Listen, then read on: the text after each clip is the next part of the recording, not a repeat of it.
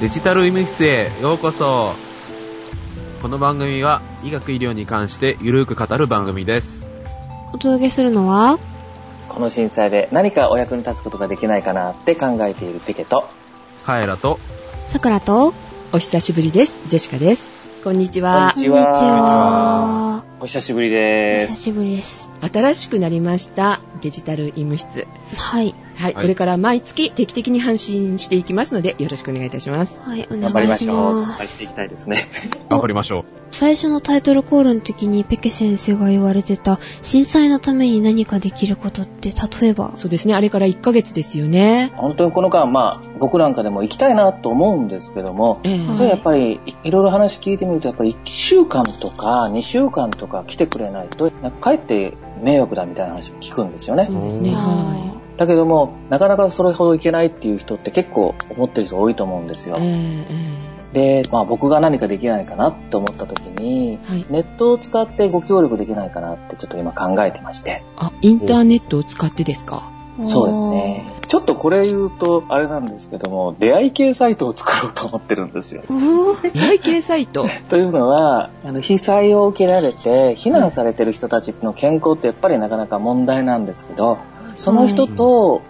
お医者さんと出会うことをできるようなサイトができないかなと。ああ、お医者様と患者さんとの出会いをっていうことでお医す者ね。さんをネッ紹トで介するそうです、そうです。で、それでネットでお話をして、まあできることをやっていきたいなということができないかなと思ってるんですね。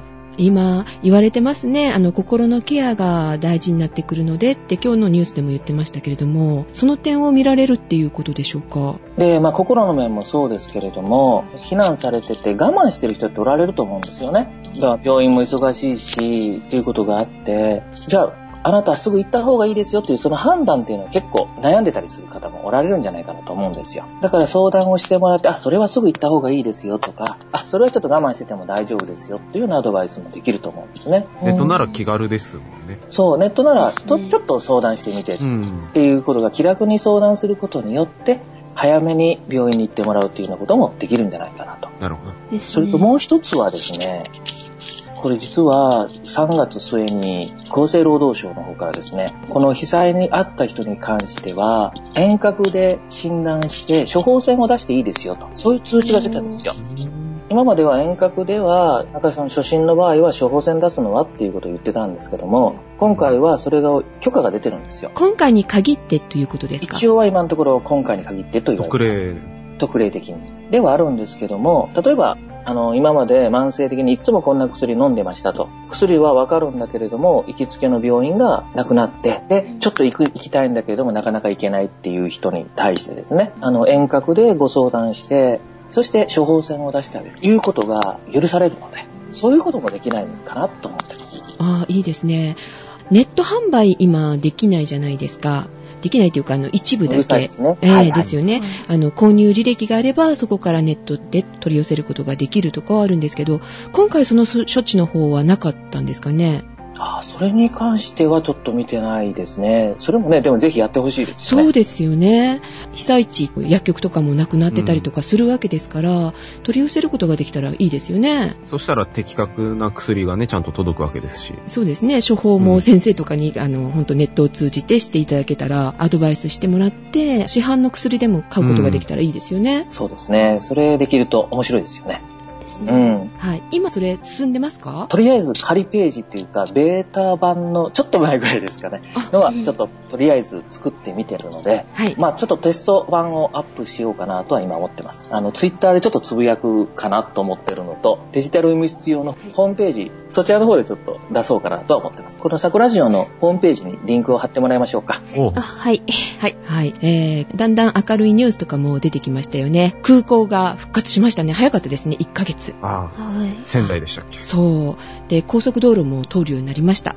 今朝テレビ見てたらやってたんですけど、国内初の15歳未満の脳死判定による臓器提供が行われましたね。ちょっとね、僕も気になってね、これはね、フォローしましたね。はい。で、2010年7月の臓器移植法改正から、今回が国内で初めての家族承諾による臓器提供となりました。えー15歳未満の人の初めてのですね。はい。提供した臓器は、心臓と肺と肝臓と腎臓と膵臓と腎臓は、えっと、別々の方に1個ずつ。ああ、二つあるものね。はい。で、あと、医学的な理由から小腸は提供できなかったそうです。少年の、えー脳死判定までの経緯がこの方、交通事故だったみたいね。はい。重い頭部外傷で入院後、回復が見込めなかったそうで、臓器提供の説明をコーディネーターの方から、その臓器提供についての説明を家族が聞くことを同意して、臓器提供の承諾は男の子の両親、あと兄弟全員の臓器提供のうん同意を得て、脳死判定と臓器摘出に承諾する書類を提出しました。で、脳死判定が2回行われて、で、国内初の脳死判定による15歳未満の臓器提供となりました。先生、15歳未満が今度初めてってことなんですけれども、もう1年ぐらい経ってますよね。全然なかったんですかその直前までとか、直前までとか、いろいろ検討されたケースは数例あるみたいですね。一番早い例では去年のもう8月ぐらいには、それを検討したというケースもあったそうです。ああ、そうですか。やっぱりなかなか難しいんですかね。とか、ですね脳死判定が結局うまく判定がしきれなくてっていうケースもあるみたいですね。ああ、そうですか。それで結局、それで断念したっていうのが今までの経緯のようですね。はい。はいでですね、えっと、ここでいくつか質問したいことがあるんですけど、心臓提供者が18歳未満の場合に、18歳未満の患者に優先的に移植されるっていうふうに文章を見つけたんですけど、あの若い提供者の臓器は若い受給者に渡るんでしょうか原則そういうことになってるんですね。で、それを、まあ、今回初めて適用された例になりましたね。というのはですね、はい心臓の大きさが小さいじゃないですか、子供の場合はあはい。だから、大人の心臓を入れれないんですよ、子供に。あ、入るスペースはない。スペースが、そう、スペースがないから。あ、そういうことなんだ。そうなんですね。そのために、子供の心臓は子供にと。うんだから、日本で待ってる人でも、子供さんが待ってる人っていますよね。はい、はうでん今まではダメだったので海外に行くわけですけれどもだから海外に行っても例えば日本の女性の場合ははい。うん海外の心臓なかなかもらえないんですよ入んないんですか体が小さいからい。あ大きさっていうのは。腎臓とかだったら関係ないんですか肝臓とかだったら。肝臓はですね、はいこれは結構お腹にはみ出ても大丈夫なんですよねえーおある腹を程度融通効くんですか味をかけてるときは腎臓なんかも周りにスペースが余裕があるのでうんうんで肝臓はまあ一部分に小さくものでもどんどんどんどん増殖能力って大きいので生体肝移植なんかでも少しだけは入れますよね 一部だけを使う。一部だけ使うんですよそそれくっつけとくとどんどん育大っきてくて育ってくれるんでねああ、なるほど。納得です。心臓はそういうことで、じゃあ、同じような年齢というか、同じ大きさの方にっていうことになってるんですそうでね。すね。ただまあ今回の場合はそういう例にはなりましたけども、結構大きな18歳未満の人にうんはい。移植されたようですね。うん10代の後半ぐらいの人じゃないかな。うんだからー。う、んそれほど小さい心臓になったわけではなさそうですね。なるほど。あと、脳死判定までの経緯に関しての質問なんですけれども、まあ、例えばその、昏睡状態だとか、そういう人がいたとして、回復を見込めない人に対してですね、すべての人に対して臓器提供の説明をするのかどうかというのかが知りたいんですけど、まあ今回の場合もそうなんですけども、まずは今回復の見込みがないと。はい。でそして臓器提供という方法もありますよとだけまずお伝えしているようなんですね。ああ、選択肢をまず伝えるっていう感じそでうすかそうです、そうです。じゃあ、脳死判定について詳しく聞きたいという人に対して、今回もだから聞きたいと家族の方が言ってきたので、それで初めて説明をしてます。あーじゃあ、無理強いさせるような形で説明するではなくて、まずそういう選択肢がありますよっていうふうに提示をして、家族の方で興味があれば、あの、説明をするという形。そうですね。説明を強制しないということはガイドラインにも書かれてます。うーん。説明を聞きたいと家族の方が申し出て初めて説明をするというのは、これガイドラインにも書かれてますね。なるほど。じゃあ今回は割と家族の方が、まあ、積極的にってことはないでしょうけれどもご理解があってっていうことなんですね。家族それでもね、説明してからやっぱり1日は経ってますもんね。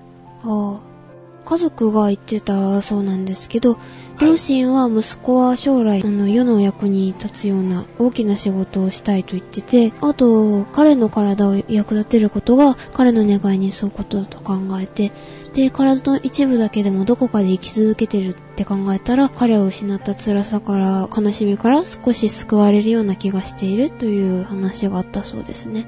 うん、でもここまで来るのにやっぱり時間かかったということですよね。そうですようね。ん難しい問題でしょうね、うんここら辺は。ははいい。でですね、あの、先ほどガイドラインって言葉が出てきたんですが、臓器提供後に家族側の方に対して、その心理的なケアっていうのがそのガイドラインの中に含まれてるのかなというのがちょっと気になったんですけども、これはガイドラインにはないですね。特にないんですかないですね。もちろん、臓器提供のガイドライン、ガイドラインができているのが、臓器提供のためのガイドラインなので、うん。えー提供するまでに関しては家族に関しては今みたいな、かなり丁寧なガイドラインはあるんですけれども、うん。はい。うんその後の形に関しては、特に今ガイドラインで決められたものはないです。移植したらそこで終わり。うんただですね、それはコーディネーターのちゃんとフォローするっていうのは役割の中にやっぱり考えられてますので、うん。だからいろんな形でフォローはする仕組みとしてはあります。あの、例えば手紙とかをですね、まあ一応その匿名っていう形にはなってますので、あのですけれども、本当に感謝してますよと手紙をコーディネーター経由とかそういうような機関を経由してですね、提供された方に渡していくとかっていうようなこともやってますし、まあそれが十分かどうかっていうところはもちろん議論はありますけれども、ええはいあの、提供者のいろいろなあのフォローの仕組みっていうものはあります。じゃないことはないんですかそうですね。ガイドラインっていうのはないですけれども、うん今いろいろ考えられてされてるっていうのは事実ですね。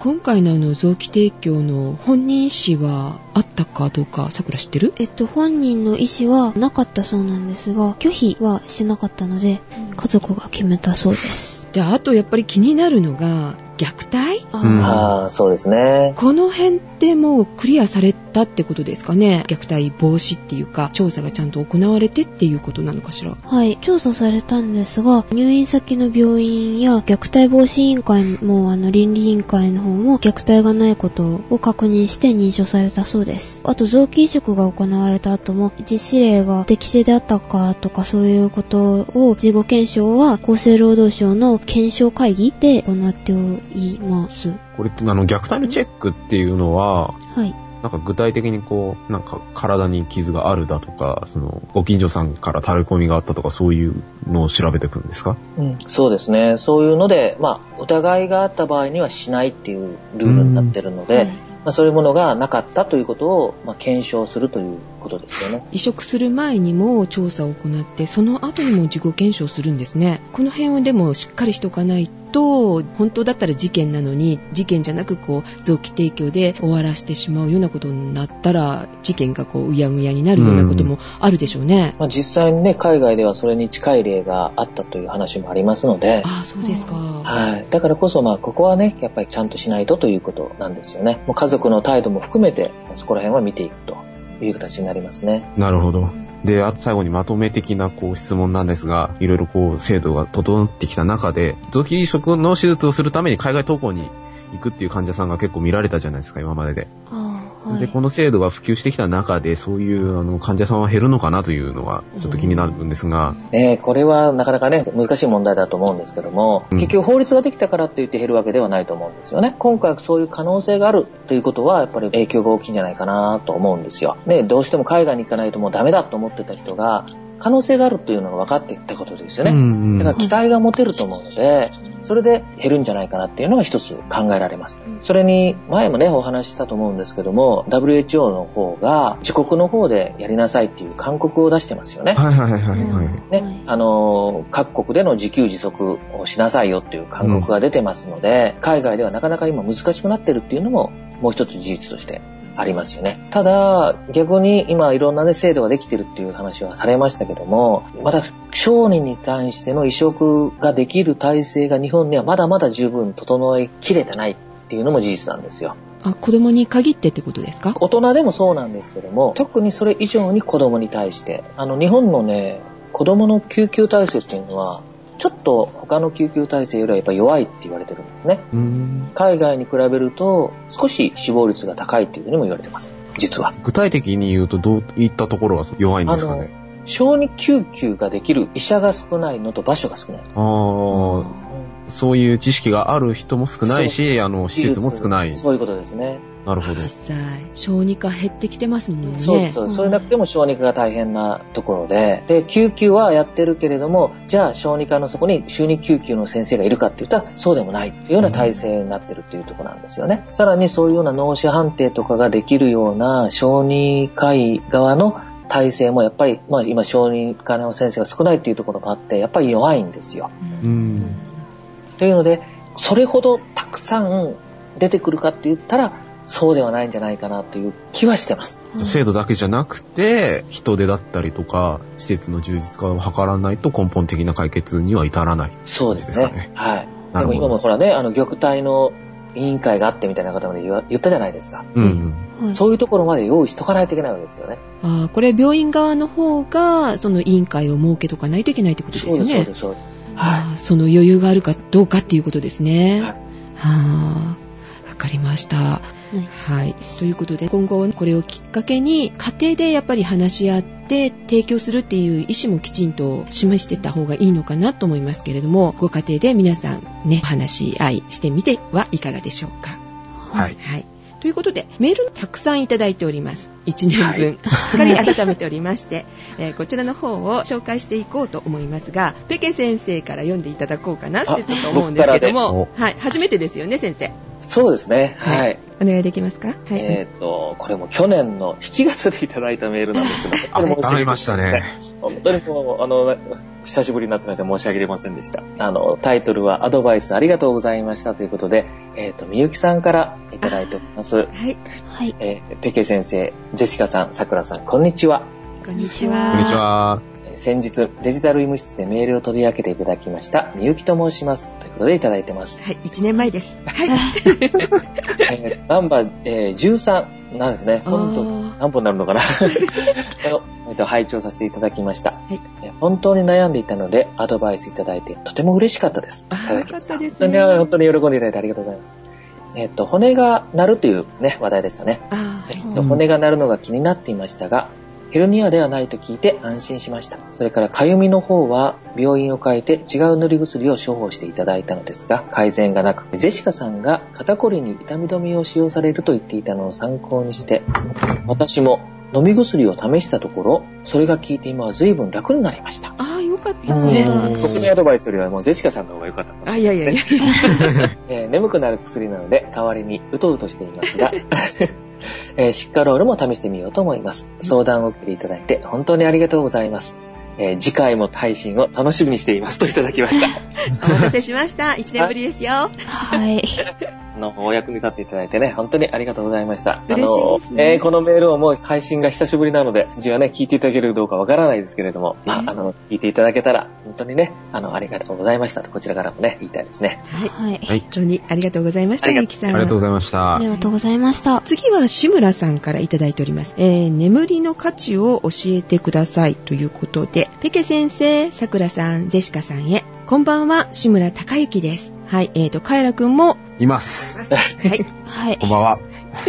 今回は、ウーテクネタのような気がしますが、こちらに投稿しますということでありがとうございます。ありがとうござあいまりがす。とうあごりがざとうございいま。ますす。さて、皆さんは iPhone アプリのスリープサイクルアラームクロックをご存知ですかはい。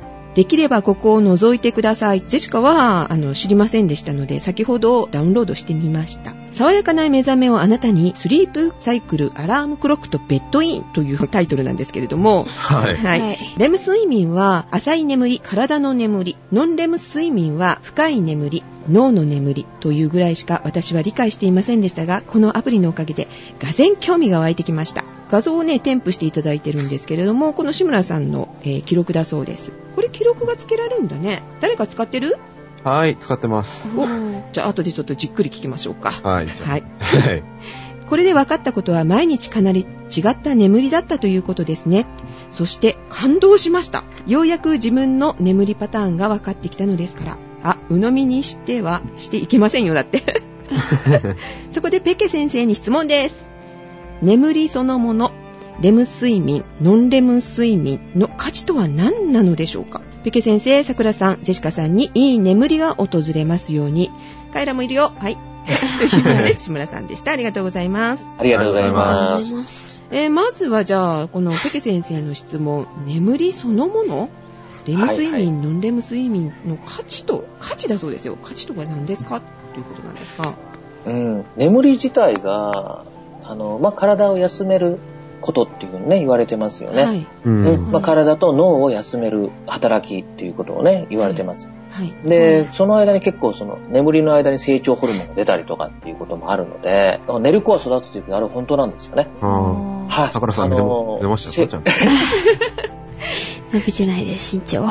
特にそのやっぱり体のリズムを作ったりとか、成長ホルモンとかはやっぱり寝てる間に出るもんだというふうに言われてます。これ時間帯もあるとかって言いますけど、本当ですかそうですね。だからしっかりとやっぱりリズムを持って寝ていかないとっていうのは、あの、十分休憩が取れないっていうところはありますよ ね。お肌のね、ためにも10時から2時の間は寝ときなさいよってよくツイッターで私怒られるんですけど、そんなことしなくても綺麗ですもんね。 あありがとう。さすが。 ただ、意外に眠りのね、なぜ眠らないといけないかっていうのは、よく分かってない部分っていうのはまだまだあるんですよ。ああ、そうですか。おーうん。まず、寝ないと死んでしまうっていうことは言われますね。なんかあの、ネズミの実験だと1ヶ月ぐらいで死んじゃうみたいなんとかあるみたいですね。はあと人間の最長記録は11日間眠らずにいたというのが あるみたいですけどきね。ついっすね。うんい。ただね、眠らない病気っていうのを言われることもあるみたいなんですけどね。まあどこまで本当なのか嘘なのか、ちょっとよくわからないところはあるんですけどもね。この中で徹夜できる人、はい。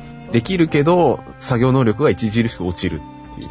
そうですよね、やっぱり。先生はいかがですか、もう最近ダメですね。昔はね、やっぱりね、やってましたけどもね。二日目はもう無理。 2日もやるの。うん最高桜二日オールですかね。ああ、ネトゲをやってたら、20時間経ってしまったと。いや、さすがにそこまではあ、違う。違う。ギリギリ。はああ、よかったよかった。い。 勉強であのね、徹夜したという話を聞かせてほしいですね、お二人とも。すいません。はい。はい。ということで、このアプリなんですけれども、はいはいはい。えー使ったことあるということなので、はい説明ちょっとしてもらっていいかしら。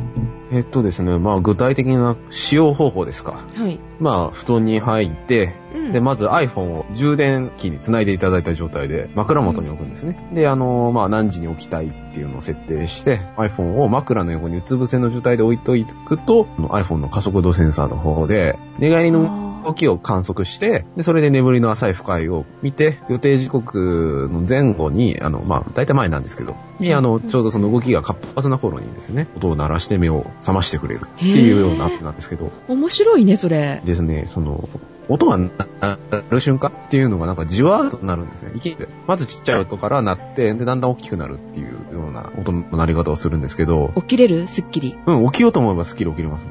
日常で使うとやっぱりだれちゃうんで、あなんかここぞっていう時に、あの、やるといい感じに起きれる。ええ日常的に使っちゃダメなの、それ。日常的に使うと、あれは確実に二度寝します。えー。それはじゃあ気持ちの問題もあるってこと だね。うん、そうですね。モチベーションもある程度高めて寝ないと、あの自分に負けます。うん、理屈的には、はい。あの、いわゆる先ほどねね、レム睡眠とノンレム睡眠ってありましたけども、はい。要するに、起こしても全然起きない時ってありますよね。ええ。うんとうか、んもう起きてものすごく機嫌が悪くなる時っていうのが、はい。うんあれはいわゆる熟睡してる状態で、ノンレム睡眠の状態なわけですよ。で、レム睡眠っていうのは、まあ、結構な眠りが浅くなってる状態になってくるので、そういう時にうまく起こしてあげると、結構スッキリと目が覚めるんですよね。で、そこを、あの、判定をしてくれるわけなんですね。じゃあ、理にかなってるんですね。そうですね。で、その、起きた後にアプリチェックすると、その、まあ、志村さんも送ってくださったようなんですが、あの、うんグラフがね、出てて。で、結構ね、これがね、激しいんですよ、グラフが。その、まあ、縦軸が眠りの深い浅いで、横軸が時間なんですけど、大体1時間半ぐらいのサイクルで、その波が上下するんですね。で、やっぱりその起きる間際だと、だんだん浅くなってきて、で、起きる時間になっててっていう感じなんですけど。とある科学の、なんちゃらかんちゃら。はい。うんの番組でなんちゃらかんちゃら、えー言われてましたけども、1時間半ぐらいのサイクルで来るって言ってたけど、実際そうなんだ、カエラ君も。うん、なんか正しくその計測できてる時はそんな感じですね。うんこれはもう昔から言われますよね。えーじゃあ、ゼシカも今日ダウンロードしたので、ちょっとやってみようかなと思いまはす。いはい。だから眠る時間も大体1時間半ぐらいを最初から計算をして目を覚めるようにしとくと結構すっきり起きれるっていうのもあるんですよ。ああ、そうなんですか。寝る時から6時間寝るのか、まあ4時間半ぐらいにするとか3時間にするとか、はあはあはあの、本当短い時間だけしか、ちょっとね、時間が寝れないという時でも、でもその時に自分のリズムをちゃんと分かっていくと一番いいんですけどね。1時間半ぐらいだと結構スッと起きれたりする。これが2時間ちょっとなってると、すごく起きにくかったりとかっていうのがああって。ああじゃあ、6時間寝た方がいいよとかっていうのは、そういうサイクルも考えてあるってことなんですね。それはありますね。はい。ただ、そのリズムっていうのは、必ずしも全員が1時間半ではないので、ああ、そうですか。うん。だからそれを、その人に合わせたリズムを測るのに、このソフトは役に立ちます。ああ、なるほどね。なるほどね。じゃあ、えー試してみて、その結果はまた次回のデジタルイミスの方でご報告したいと思います。ははいい。はということで、まだまだたくさんあのメールいただいてるんですけれども、もうちょっと温めて次回、えーお伝えしたいかなと思います。はい。はい。ということで、お届けいたしましたのは、だけど、カエラと、さくらと、ジェシカでございました。ではまた来月。来月。はい、はいあの必ずね、配信したいと思います。ね、また聞いてください。はい、お疲れ様でした。お疲れ様でした。はいお疲あのちょっとこっそり話をちょっとしましょう か。あ、これもひ、そひそおそう話。そうおお、おまけをちょっとつけましょうか。はい。はい、なんかやっぱり流れが久しぶりすぎてつかめないですね。そうですね。メールもう一通読むはずだったんですけど、結構長くなりましたので。うんはい、わかりました。はい。あの、読まれてないよってね、思ってる方いらっしゃるかもしれませんけど、待っててね。 いつか必ず読みます。はい。大丈夫よ。毎月やるから。やるから。そう。はい。毎月やりましょう。はね、ペい。ケ先生決めましたものね。はい。毎月中旬ぐらいの、えー中旬、えー第2週でしたっけですね。第2週のの火曜日火に曜は、日。必ず皆さん集合と。はい。はい。かゆりくんよろしく。はい。頑張ります。はい。そこにあの、ダメだよ。こう予定入れちゃ。今一瞬なんか部活そこら辺じゃねっていうのがよぎったんですけ ど、あ、部活決めたの部活、うん、なんとなくね、うーんなんとなく。あれやろうかなみたいな。先生最近お忙しいですかそうですね。あの、かなりちょっといろいろバタバタしてましたので、あれですけども。うん。まあ、この、また4月になってね、新しい学生が来たりして、えでしょっと、またバタバタしてます。あー新しいね、カイラみたいな学生がわやわやと。そうです、そうです。こんな奴はいないだろ。どうですか今年の新入学生は。いや、あの、真面目ですね。まあ、最初だからっていうのもあるんですけども、本当に目を輝かせてええ話を聞いてくれるので、あーうん。今先生何を担当されてるんでしょうかで生理学ですね。生解剖生理学。そうねえ、解剖とか無理です。ご飯食べれなくなる。なんかカイラは楽しそうだよねって言ってたんだっけ楽しそうだよねって、なんかまあ話はよくちょっとね、あの知り合いがいたんで耳にはしてたんですけど、まあ、あの、我々のところはちょっと実習はしないので、ん。まあ、どうしても、まあ、講義のねああ、中心になるので座、学中心な感じで。まあ、ただ、できるだけ写真とか、えー見せて、いろいろね、できるだけ臨場感持たせるようにね、頑張ってますけどもね。まあその辺の話もちょっと聞きたいし、カイラくんの今度お友達をぜひ、医務室に誘ってね。召喚しますかうん、召喚してください。 召喚の魔法、誰がかけるのかな。まあちょっとね、ゲームの話とかもしたいしね。まあ、うん。先生ゲームされるんですかうーん、結構、一時やってましたかね。今はね、ちょっとミクシーのゲームにちょっとハマってます。おえ、なんとか牧場ですか そうです。おー、来あ、たわかった。ー来たそうなんだ。面白いですか僕はね、一つのゲームにハマり出すとね、ずーっとやっちゃう方なので、ーへー。やばいんですけどもね。そのなんちちゃら牧場っていうのは、あの、育てていくんですか、ゃそうです、そうです。愛情がないとできない多感じです分あれね。だと思うけどどうだろう。ジェシカさん言うとなんかリ、だからやめてください。ええだって、たまごっちの頃とかもう全然ダメだったか らね。あれ死んでるみたいな、いつも。うわえー、たまごっちとか知らないんじゃない知ってますぁ。よ。一時期流行りましたよね、この間。っていうか、だいぶそう前だですけね。ど。ついこの間、第よ2、第二ブームがありましたももうんね4年前ぐらいになるかな。あ、この間見たよ。まだ売ってたよ。またなんか新しいのが出たとかって言ってまあせんの、でした。カラーとかのそう無駄に大きいやつとか。カラーであとなんか携帯と、通信機能うんはそう、携帯と通信できる。あ、はい携帯とへぇ、う iPhone アプリでね、してくれたらちょっとぐらい触るかもしれないね。月額300円ぐらいで。でもあれは、あえーそんの、なああいう形だからいいんじゃないですか。 あー卵の形。そうそうそうもう iPhone じゃ曲げて、丸くすれば。何それ。はい。ということで、はい。じゃあまた来月皆さん集合お願いいたします。はい。はい。はい。またね、あのーあちらの方の、あの、相談サイトもね、ちょっと近々、あの、皆さんにまたお知らせしますので。はい。あはい。お願いいたします。はい。じゃあ、ほホームページの方の更新、さくらさあん、よろしくね。はこのい真相回転させるのにちょっと間に合わなかったんですけれどそも。うそう、あの、みんなが手伝ってくれるってツイッターで言ったら。あ、本当にう。そう、えっと、あの、そのさっき言ってたな、なんだっけ、あの、ジャークマンさん本業が、そっちだから HP 作成とかの方だから、ん、どんどん行ってくださいっていう。